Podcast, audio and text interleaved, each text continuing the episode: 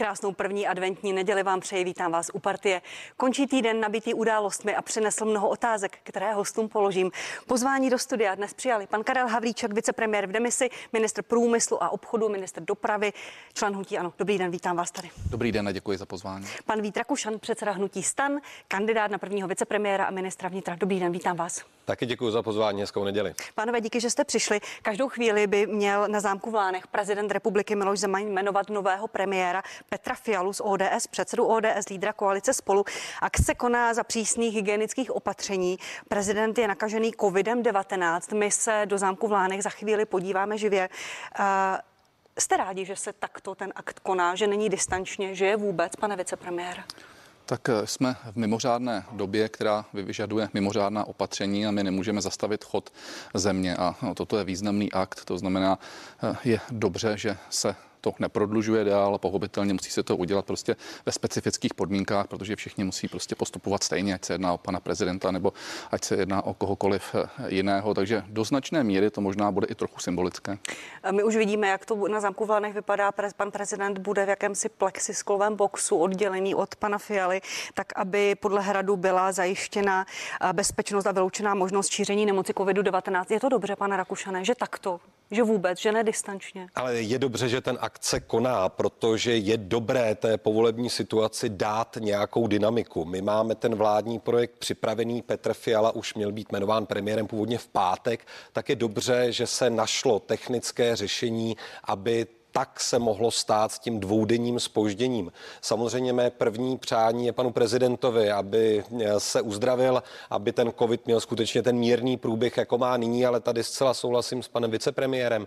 Ta opatření prostě platí pro všechny a pokud se ze svolením hygieny povede najít takový model, eh, který je tedy z těch hygienických eh, pohledů, z pohledu paní hlavní hygieničky, která snad údajně toto také posvětila v pořádku, tak je dobře, že k tomu dochází dnes. Je to zájmu všech občanů, uvedla kancelář prezidenta republiky, je třeba, aby byla přijata nová vláda, co, aby co nejdříve konala, rozhodovala a přijímala opatření vedoucí k řešení pandemické a ekonomické krize. Tak zní, zní uh, prohlášení kanceláře prezidenta republiky a pojďme živě do zámku v Lánech, protože do místnosti, ve které je pan Petr Fiala, pan prezident je oddělený plexisklem, už přijel Miloš Zeman. Vážení přítomní, Prezident republiky dnešního dne jmenoval podle článku 68 odstavec 2 ústavního zákona číslo 1 z roku 93 sbírky Ústava České republiky pana profesora Petra Fialu předsedou vlády. Podle článku 69 Ústavy České republiky je třeba, aby předseda vlády složil předepsaný slib. Vážený pane předsedo vlády, přečtu vám nyní znění slibu a prosím, abyste slovem slibuji tento slib vykonal a podpisem jej stvrdil. Slibuji věrnost České republice. Slibuji, že budu zachovávat její ústavu a zákony a uvádět je v život. Slibuji na svou čest, že budu zastávat svůj úřad svědomitě a nezneužijí svého postavení. Slibuji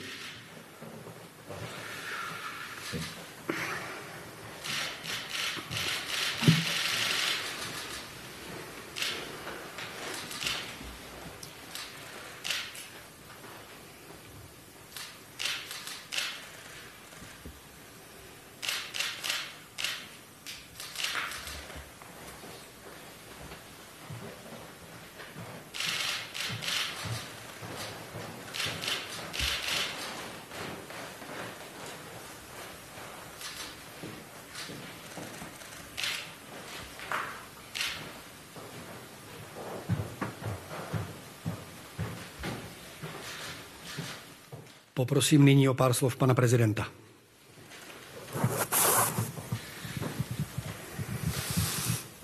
Vážený pane předsedo vlády, milý Petře, dovolte mi, abych vám ze srdce blahopřál k vašemu jmenování premiérem.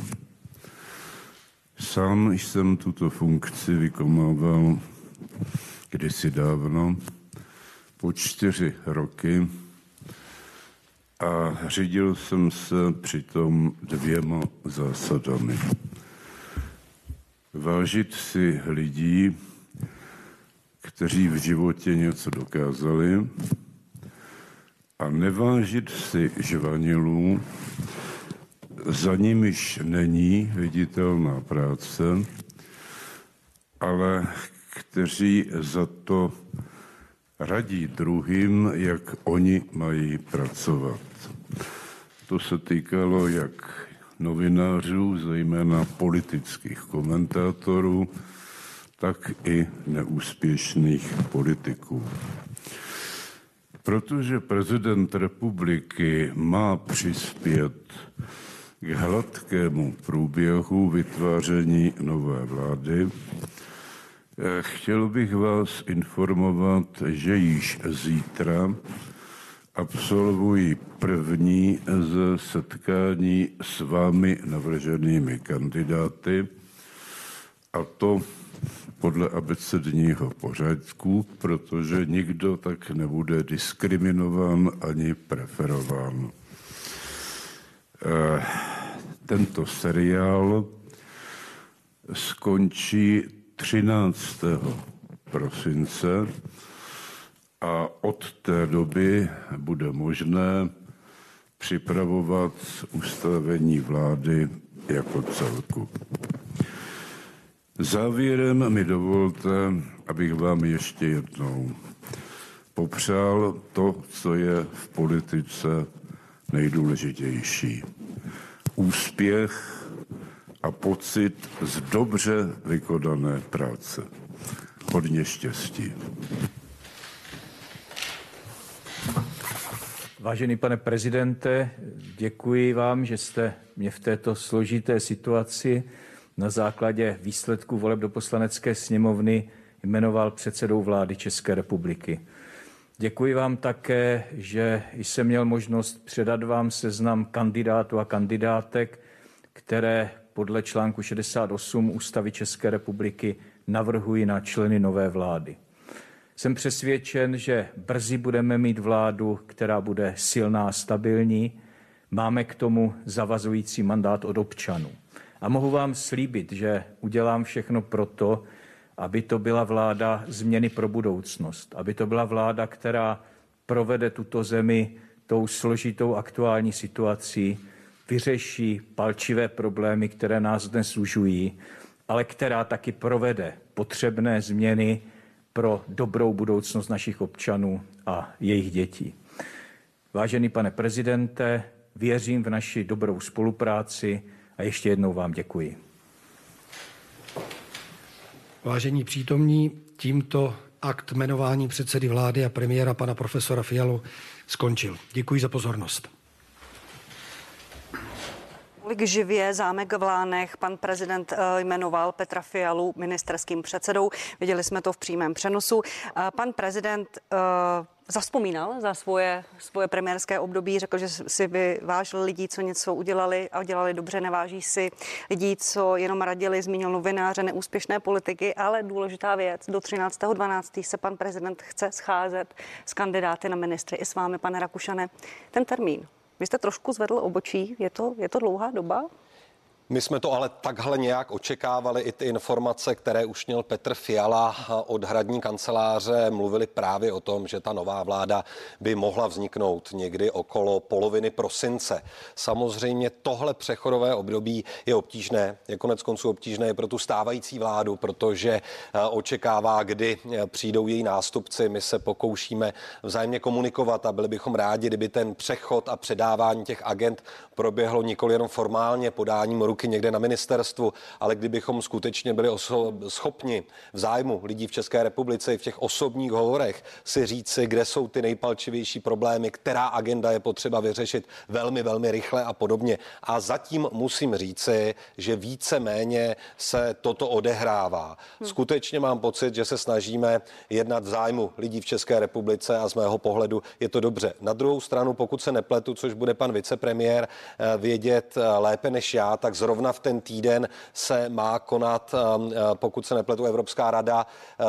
Je to trošku nešťastné, která reprezentace by tam tedy měla v tu chvíli odjíždět. Já si umím ale představit, že někdy okolo toho 15. 16. prosince, tedy okolo poloviny příštího měsíce, by tady skutečně už mohla být vláda, která má mandát od voličů z těch minulých parlamentních voleb. Tak to čtete i vy, že kolem 15. 16. prosince a pak ta, ta, ta kolize s Evropskou radou, pane vicepremiére, jak to dopadne? V zásadě ano je vidět, že se to opravdu neprodlužuje na to, v jaké jsme době, na to, že prostě kolem nás řádí covid eh, a na to, že pan eh, prezident byl prostě hospitalizován. Navíc dneska eh, ještě tady má covid, naštěstí teda dobrý průběh, to znamená bez příznaků, tak myslím, že i pan prezident to neprodlužuje opravdu ani o jeden den. Myslím, že i ten akt toho jmenování byl důstojný. Myslím, že dobrá zpráva je to, že pan prezident se ukázal v dobré psychické formě.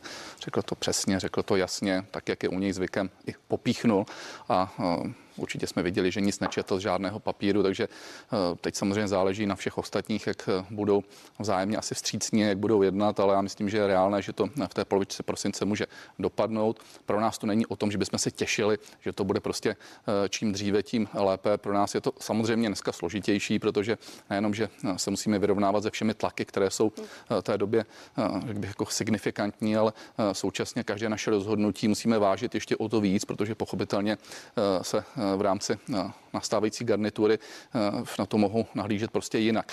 Takže nechceme udělat něco, co by se úplně zásadním způsobem bouralo. Takže eh, pro nás je to jasné. Jinak ta rada je, nepletuli se 16.12., což by se možná dalo zvládnout. A Pane předsedo Rakušane, pan Fiala řekl panu prezidentovi, že mu předal seznam všech kandidátů na ministry.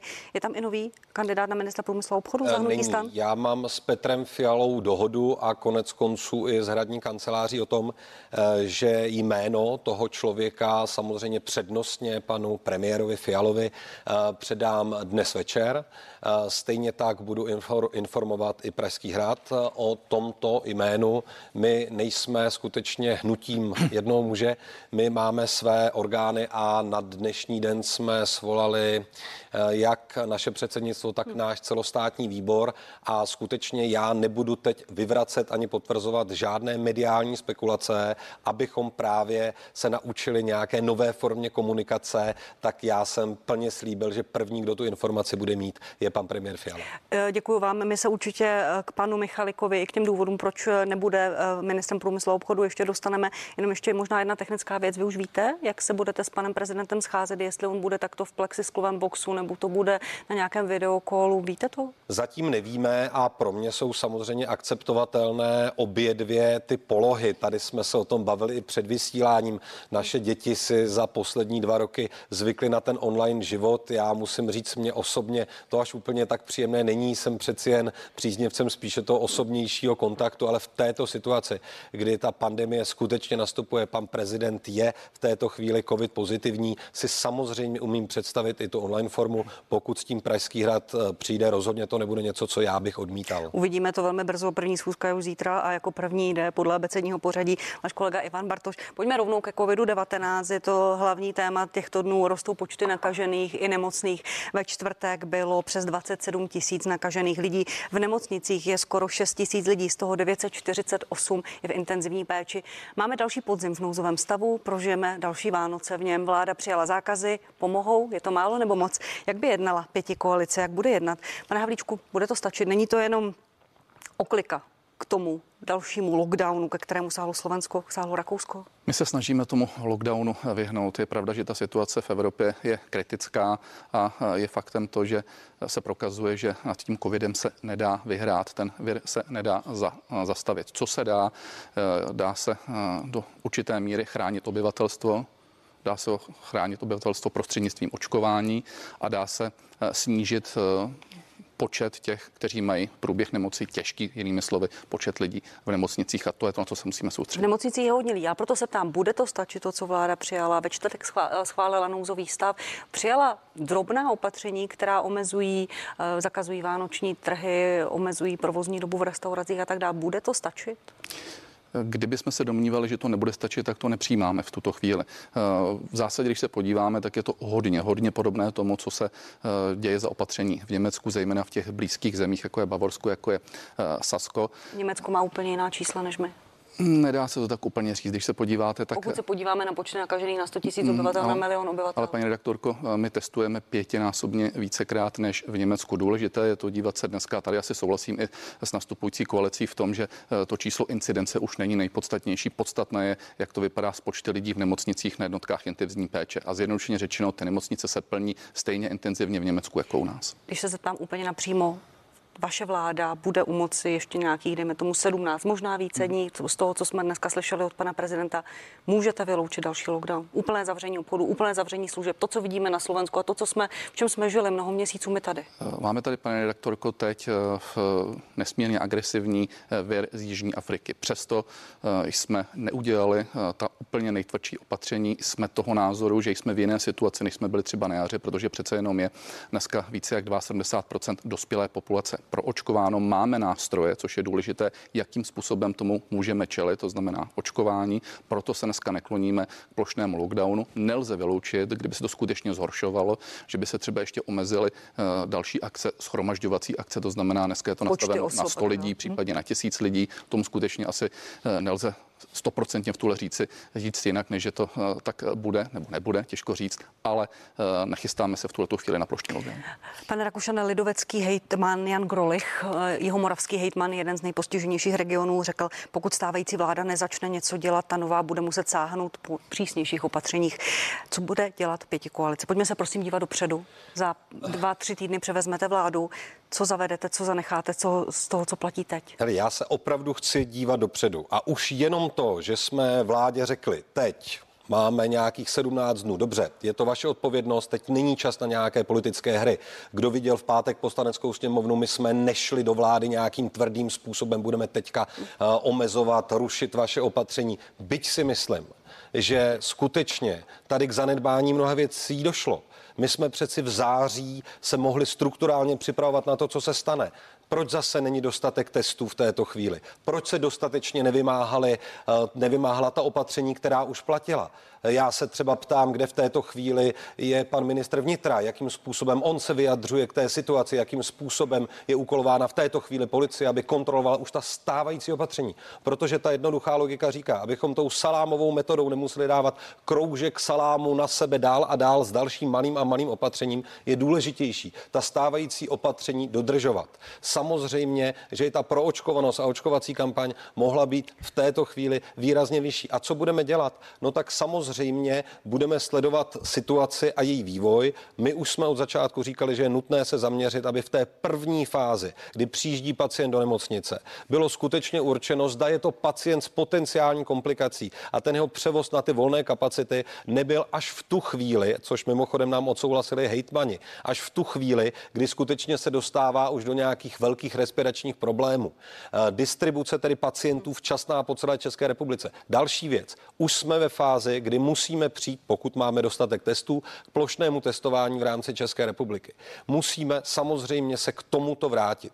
Včasné trasování a včasná informace hygieny. Včasná informace hygieny, že ten člověk je pozitivní. Já ze svého nejbližšího okolí vím, že ti lidé opravdu na ten PCR čekají třeba 3-4 dny, čekají na zavolání hygieny a mezi tím vlastně ti, kteří by měli být natrasováni skrze jejich rizikový kontakt, prostě chodí. Potom se těm číslům divit nemůžeme. Tedy posílení těch call center jako takových, to je velmi další důležitá věc. Čili zlepšení no, trasování. Každopádně. A ochrana, a ochrana. A já neříkám, že nic z toho teď vláda nedělá. Já pouze říkám, co je stěžení pro to, abychom ochránili lidské životy. A o to tady jde. A primárně je to ochrana lidí, kteří jsou v rizikové skupině. To znamená i přísnější režimová opatření v domovech důchodců, v domech s pečovatelskou a sociální službou a co nejrychleji proočkovat lidi v této ohrožené skupině skutečně tou třetí dávkou, přičemž my jsme slyšeli takové sliby, že se to povede do konce října. To se evidentně nepovedlo. Nechám vás reagovat, pane Havlíčku, ještě jedna věc. Pan Vlastimil Válek, kandidát na ministra zdravotnictví, říká, že stát musí opatření tvrdě vymáhat, pokutovat ano. nedodržování. Máte být ministrem vnitra. Ano. Bude to policie dělat tvrdě pokutovat nedodržování, nenošení roušek, porušování pravidel v podnicích a tak dále? Je to ta obrovsky nepříjemná tíha, která leží na policii jako takové. Policisté v této chvíli mají obrovský těžkou práci, protože ta společnost, protože tahle vláda nečela mnoha dezinformacím. Já jsem se mimochodem na ministerstvu vnitra setkal s lidmi, kteří se zabývají dezinformacemi. Oni posílali pravidelné reporty na ministerstvo zdravotnictví s žádostí o to, aby byla komunikační strategie proti dezinformacím. Ta nebyla. Mimochodem ptal jsem se současného pana ministra vnitra, byly před krizovým štábem pravidelné koordinační schůzky v každotýdenní bázi. Minister průmyslu obchodu, školství, zdravotnictví, vnitro nebylo. Na krizový štáb mnoho ministrů v této chvíli ani nedochází. Děkuji. A to je, to, je, to je opravdu jako velmi silný strukturální problém řízení té pandemie jako takové. Pan ministr Havlíček tady řekne spoustu opatření, v mnoha z nich se shodneme. V tom, že je potřeba snížit setkávání lidí. Rozhodně se ale neschodnu to zavřít lidem vánoční trhy k těm se, dva dny předtím, těm než se, trhovce postaví své stánky. K těm se stoprocentně dostanu. Pane Havlíčku, pojďme postupně. Nejprve role pana Hamáčka, ministra vnitra.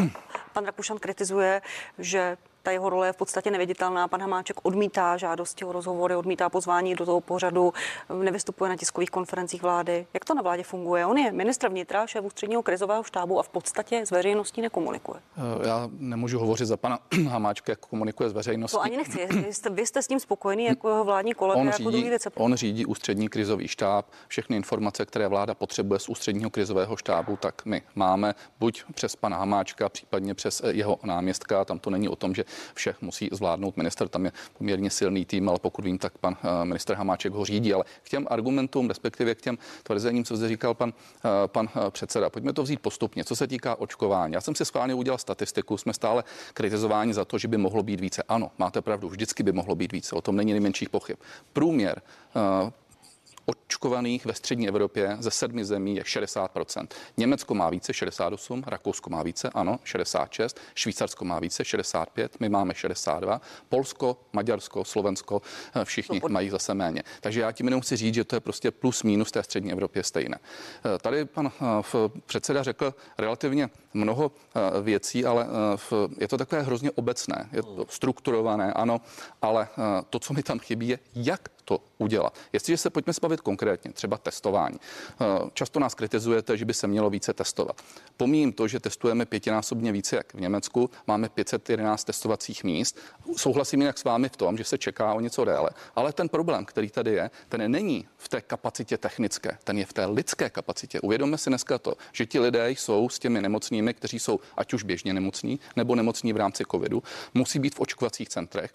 A v tuhle tu chvíli ještě vlastně my potřebujeme kapacitu, aby byli v testovacích centrech. Těch lidí prostě není víc a to nejsou lidi, které nabereme na ulicích. Promiňte, nechám reagovat pana Rakušana, ať v tom neděláme divákům zmatek. Tento argument použil mimo jiné i Hitman Kuba z ODS, že prostě nemá ty sestry, které by tam stály potom 12-15 hodin v těch, očkova, v těch testovacích centrech, promiňte, a odebírali vzorky. Ano, ale jestli jste pana Hitmana Kubu slyšela v té samé relaci, tak on s tím řešením konec konců i přišel. Za prvé jsme se bavili o tom a vraťme se uh, k tomu testování jako takému, tak takovému. Doteď byla sekvenace v podstatě každého vzorku. Chápu, teď přišla nová mutace, ale to v těch minulých týdnech nebylo. A naše řešení, které jsme dlouhodobě říkali, je potřeba u každého vzorku určovat v téhle chvíli krize, když potřebujeme rychlý výsledek, rychle lidi dostat do karantény, rychle trasovat jejich kontakty. Je opravdu potřeba dělat sekvenaci, určování každého vzorku. Teď tady máme Omikron to je jiná situace a pravděpodobně se k tomu budeme muset vrátit. Ale my se bavíme o tom nástupu,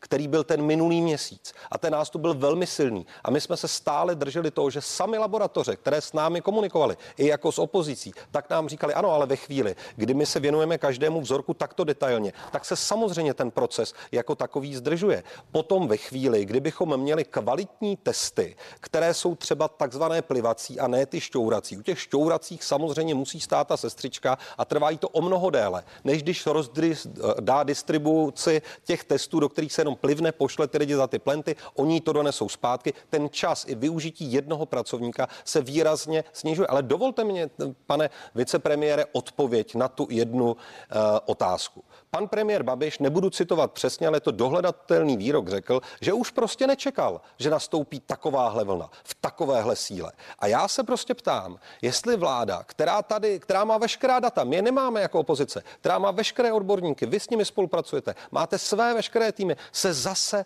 nechá překvapit. Zase budeme řešit, že není dostatek testů a musí se rychle schánět. Mimochodem, to byl ten první důvod, proč jste chtěli nouzový stav. Pak jste to odůvodnění rozšířili. A já se tam proč je nemáme? A proč jsme zase překvapeni tím, že se nestíhá trasovat, že hygieny nepracují tak, jak mají? To je přece ta první otázka. Vy říkáte taky mnoho slov, mnoho opatření, děláme, řešíme, ale znovu a znovu se necháváte překvapit. A řekněte už jednou, že tahle vláda za tímhle problémem, do kterého jsme vstoupili, odpovědnost má a ta infrastrukturální vybavenost Německa, Rakouska na tu krizi jako takovou, připravenost jejich struktur, připravenost krizového řízení je neporovnatelně vyšší než naše. Zase jsme překvapeni. Pane Havličku, nezaspala vláda. Pan, pan premiér v pátek říkal, že nikdo nečekal, že přijde další vlna. Ta data vláda má, ta, ta situace se nějak vyvíjela. I pan Dušek říkal, je tady rizikový scénář vývoje, který může skončit takto. Proč nebyl dostatek testů? Eh, tak eh, já to vezmu postupně. Žádná vláda v Evropě nečekala takovýto silný průběh. To by potom se nedělal lockdown v Rakousku, nedělal by se lockdown eh, na Slovensku a nedělal by se lokální lockdown v Německu. Prostě to je realita a kdyby jsme panikařili někdy v září nebo v říjnu, byli byste první, kdo byste zase kritizovali v tom, že zpřísňujeme opatření. Ne, ale Není, pardon, počkejte, nechte mi, to jenom, nechte mi to jenom domluvit, prosím. Další věc je otázka testu. Nevím, kde se přišlo na to, že je nedostatek testu. My jsme zavedli plošné testování, pravda pouze pro neočkované, v tu chvíli jsme zavedli, bylo 5 milionů testů na trhu, eh, a dalších 10 milionů na cestě v následujících dnech a týdnech. My potřebujeme řádově 1,5 milionu testů týdně. To znamená, měli jsme v tu chvíli na 3 až 4 týdny dostatek, dostatek testů. A já samozřejmě, že uh, musím prostě poukázat na to, že uh, ta vaše tvrzení jsou značně obecná. Když se podíváte na to, co opozice vlastně řekla, jak chce čelit koronaviru, tak já jsem si tady vypsal. Spojovat. Solidarita, předvídatelná pravidla, kontrola dodržování pravidel. Nechceme zavřít školy a zmíníme indikátory. Pane předsedo, prosím vás, to je na první vlnu toto. Dobré ráno v tomto. Toto není nic, co nám vyřeší tu situaci teď. Teď musíme jednat akčně. Pojďme se bavit férově o tom, jestli má být režim ON nebo OTN, kde se lišíme. Pojďme se férově bavit o tom, jestli máme spustit plošné očkování, povinné, anebo částečné, anebo vůbec to je to, kde se opět lišíme, ale to jsou jasné kroky, které mohou buď krátkodobě, nebo dejme tomu v horizontu dvou, třech měsíců tu situaci zásadním způsobem řešit. Ale to, že si řekneme, že budeme více solidární, to nám ne. dneska nevyřeší. Já, já nevím, kde jsem to tady řekl, pana, pana kde jsem to tady řekl, tak já si dovolím pár konkrétních opatření. Já už jsem myslel, jsem je zmínil předtím, ale my se neposloucháme, vy jste možná vycházel z nějakého testu. Včasná distribuce pacientů dle volné kapacity. Říkají všichni odborníci i ti, co radí samozřejmě vám třetí dávkou okamžitě proočkovat všechny klienty domovů pro seniory, domovů s pečovatelskou službou. My navrhujeme zpřísněná režimová opatření v domovech pro seniory. Samozřejmě, že si uvědomujeme, že je to nepopulární opatření především pro ty seniory samotné, ale je to to, co my říkáme. Testování očkovaných s rizikovými kontakty. Máme to v té naší strategii. Vymáhání stávajících opatření, pokuty ze strany hygieny, zapojení poskytovatelů služeb. A ještě třeba jedna věc, která je velmi důležitá a zapomíná se na ní, mám mnoho podnětů, které tady jsou. Podívejte se, jak třeba vypadá život v panelových domech. A tady je potřeba lidem říci, že když se pohybují v těch velkých bytových komplexech bez roušky, že ještě nejsou doma. A tohle jsou všechno věci, kde je potřeba za prvé silná osvěta, za druhé důraz. Já se vás ptám, co na tomhle bylo nekonkrétního. A ano, pojďme se bavit o očkování. Pardon. A pojďme se bavit o jeho povinnosti nebo nepovinnosti. Tak, prosím, a... pojďme se z časových důvodů k tomu Určitě. dostat, ať, ať eh, ty zásadní eh, odpovědi ty diváci dostanou. Povinné očkování. Ještě minulou neděli tady seděla paní Šlerová, řekla, že, že nechce, že to nebude. Eh, pan premiér o tom začal mluvit poprvé v úterý, ve čtvrtek řekl, že 50 plus by si představoval povinné očkování. Bude se to vláda v demisi, ministr zdravotnictví, pokoušet ještě zavést v těchto dnech? Ano, je to rozhodnutí ministerstva zdravotnictví. Na druhou stranu já rozumím tomu, že oni nemohou k tomu dát eh, pokyn za předpokladu, že se na tom neschodne vláda. Troufám si tvrdit, že v tom jsme zajedno jako vláda a nemůžeme prostě, eh, že bude povinné očkování na určité profese, to znamená, bavíme se v tuto chvíli o profesích eh, v oblasti zdravotnictví, sociálních služeb, integrovaný záchranný systém a diskutujeme o tom, jestli eh, by se to zavedlo i od určité věkové kategorie. Vy byste, vy byste byl pro 60 plus nebo 50 plus. Vy byste byl pro co, pane Havlíčku? Já bych byl pro tu variantu přes profese a přes 50 plus.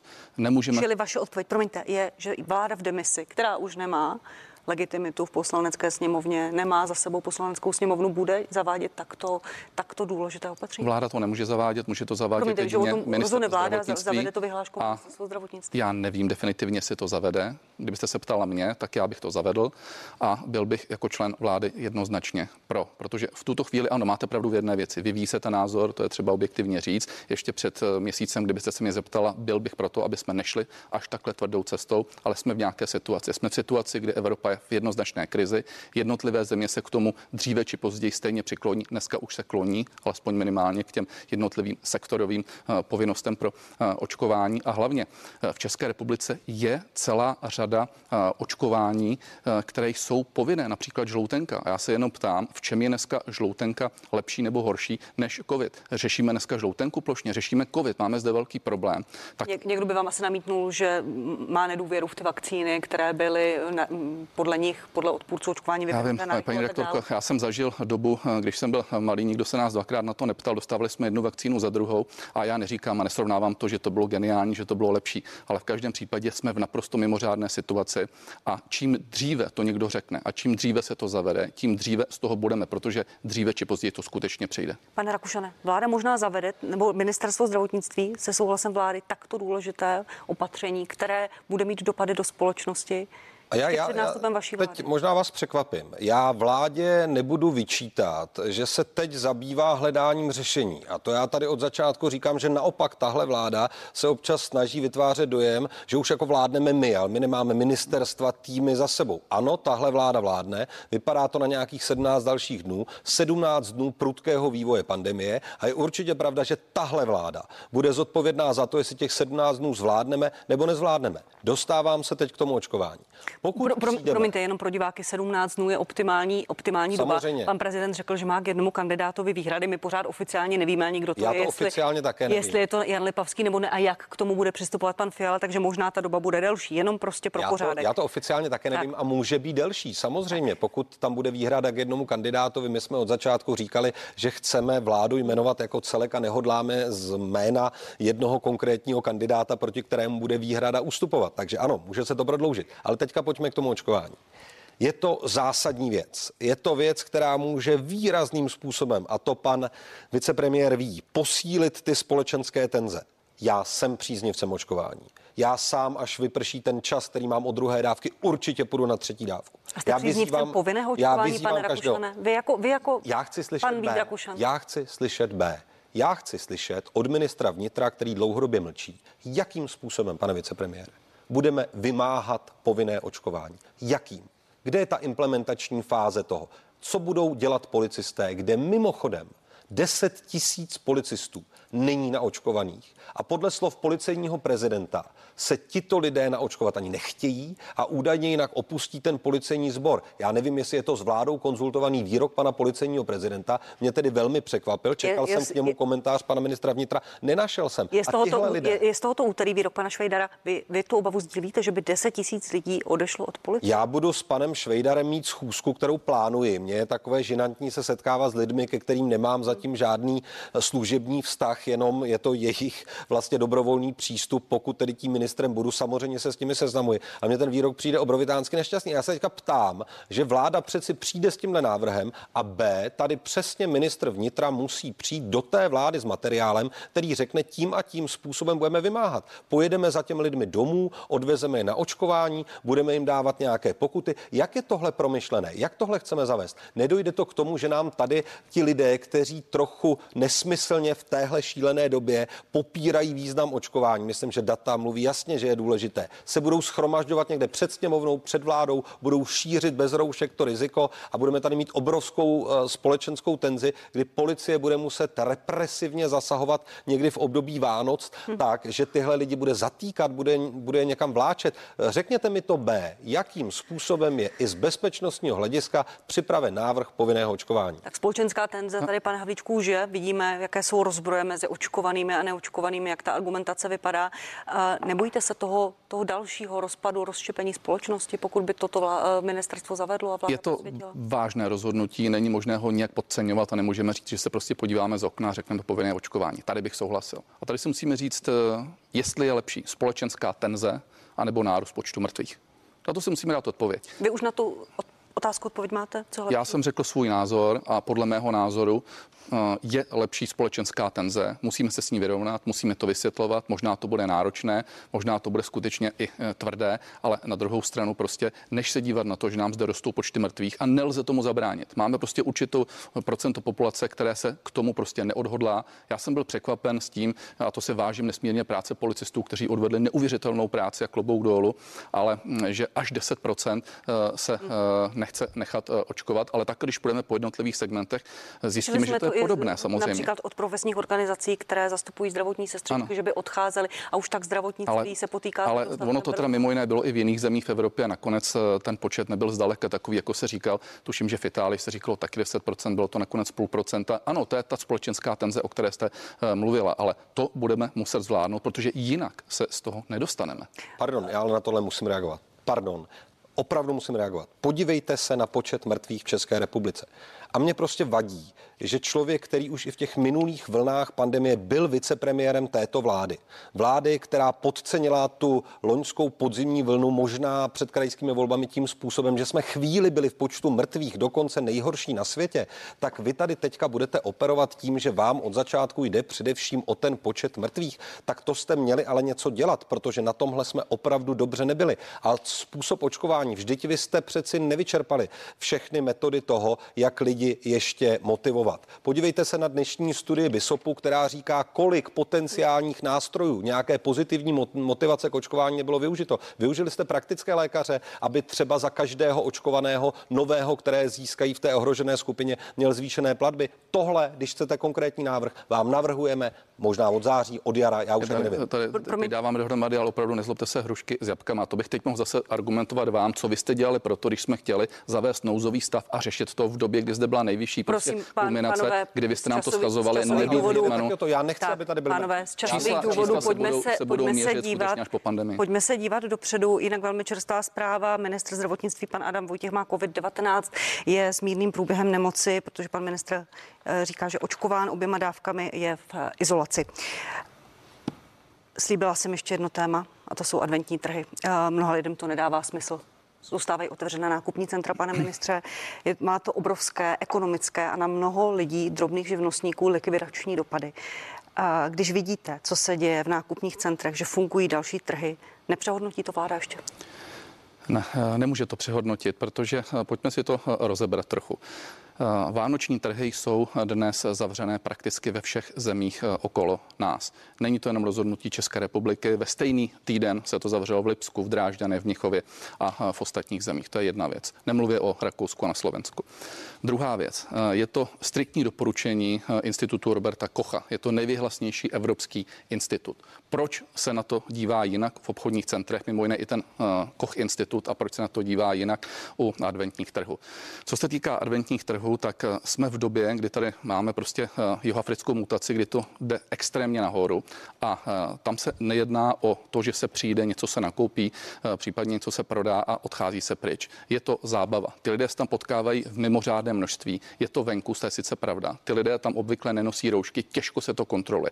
Zatímco v těch obchodních centrech se nejde za zábavou. Pokud to byla zábava, tam jsme zrušili to stravování. Chodí se tam zejména za nákupy a je to tak, že ta obchodní centra jsou alespoň částečně, částečně kontrolovaná tím, že lidé musí nosit respirátory, jsou tam rozestupy, je tam nějaká pravidlo prostě řízení front, je ta otázka otázka, eh, já nevím, prostě dezinfekce a tak dále. Ale to hlavní, co je třeba říct, a to je důležité, řešíme to v současné době. Jestli jste se včera podívali, my jsme si tam poslali naše lidi do obchodních center, já to musím doříct. V obchodních centrech, pana, ano, pana Rakuša, nevím, obchodní, jste byl v obchodních centrech bylo včera relativně málo lidí. Kdybychom dneska nechali adventní trhy, tak dneska a včera je tam totálně narváno.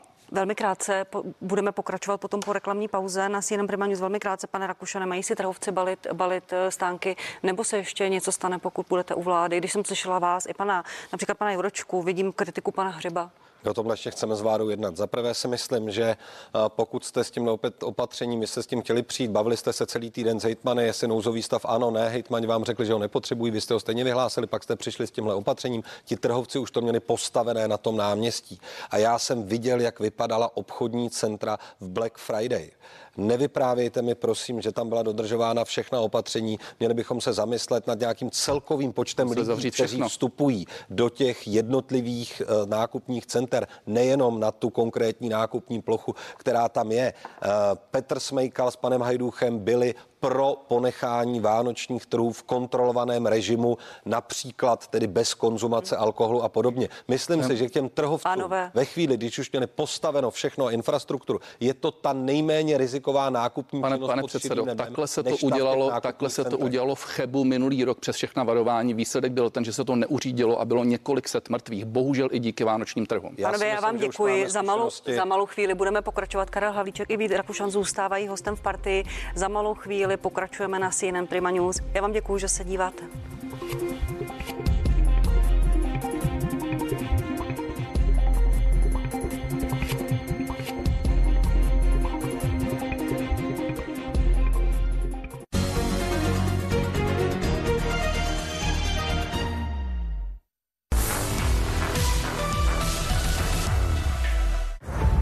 Dvacáté narozeniny. Všechno nejlepší vaše výsosti.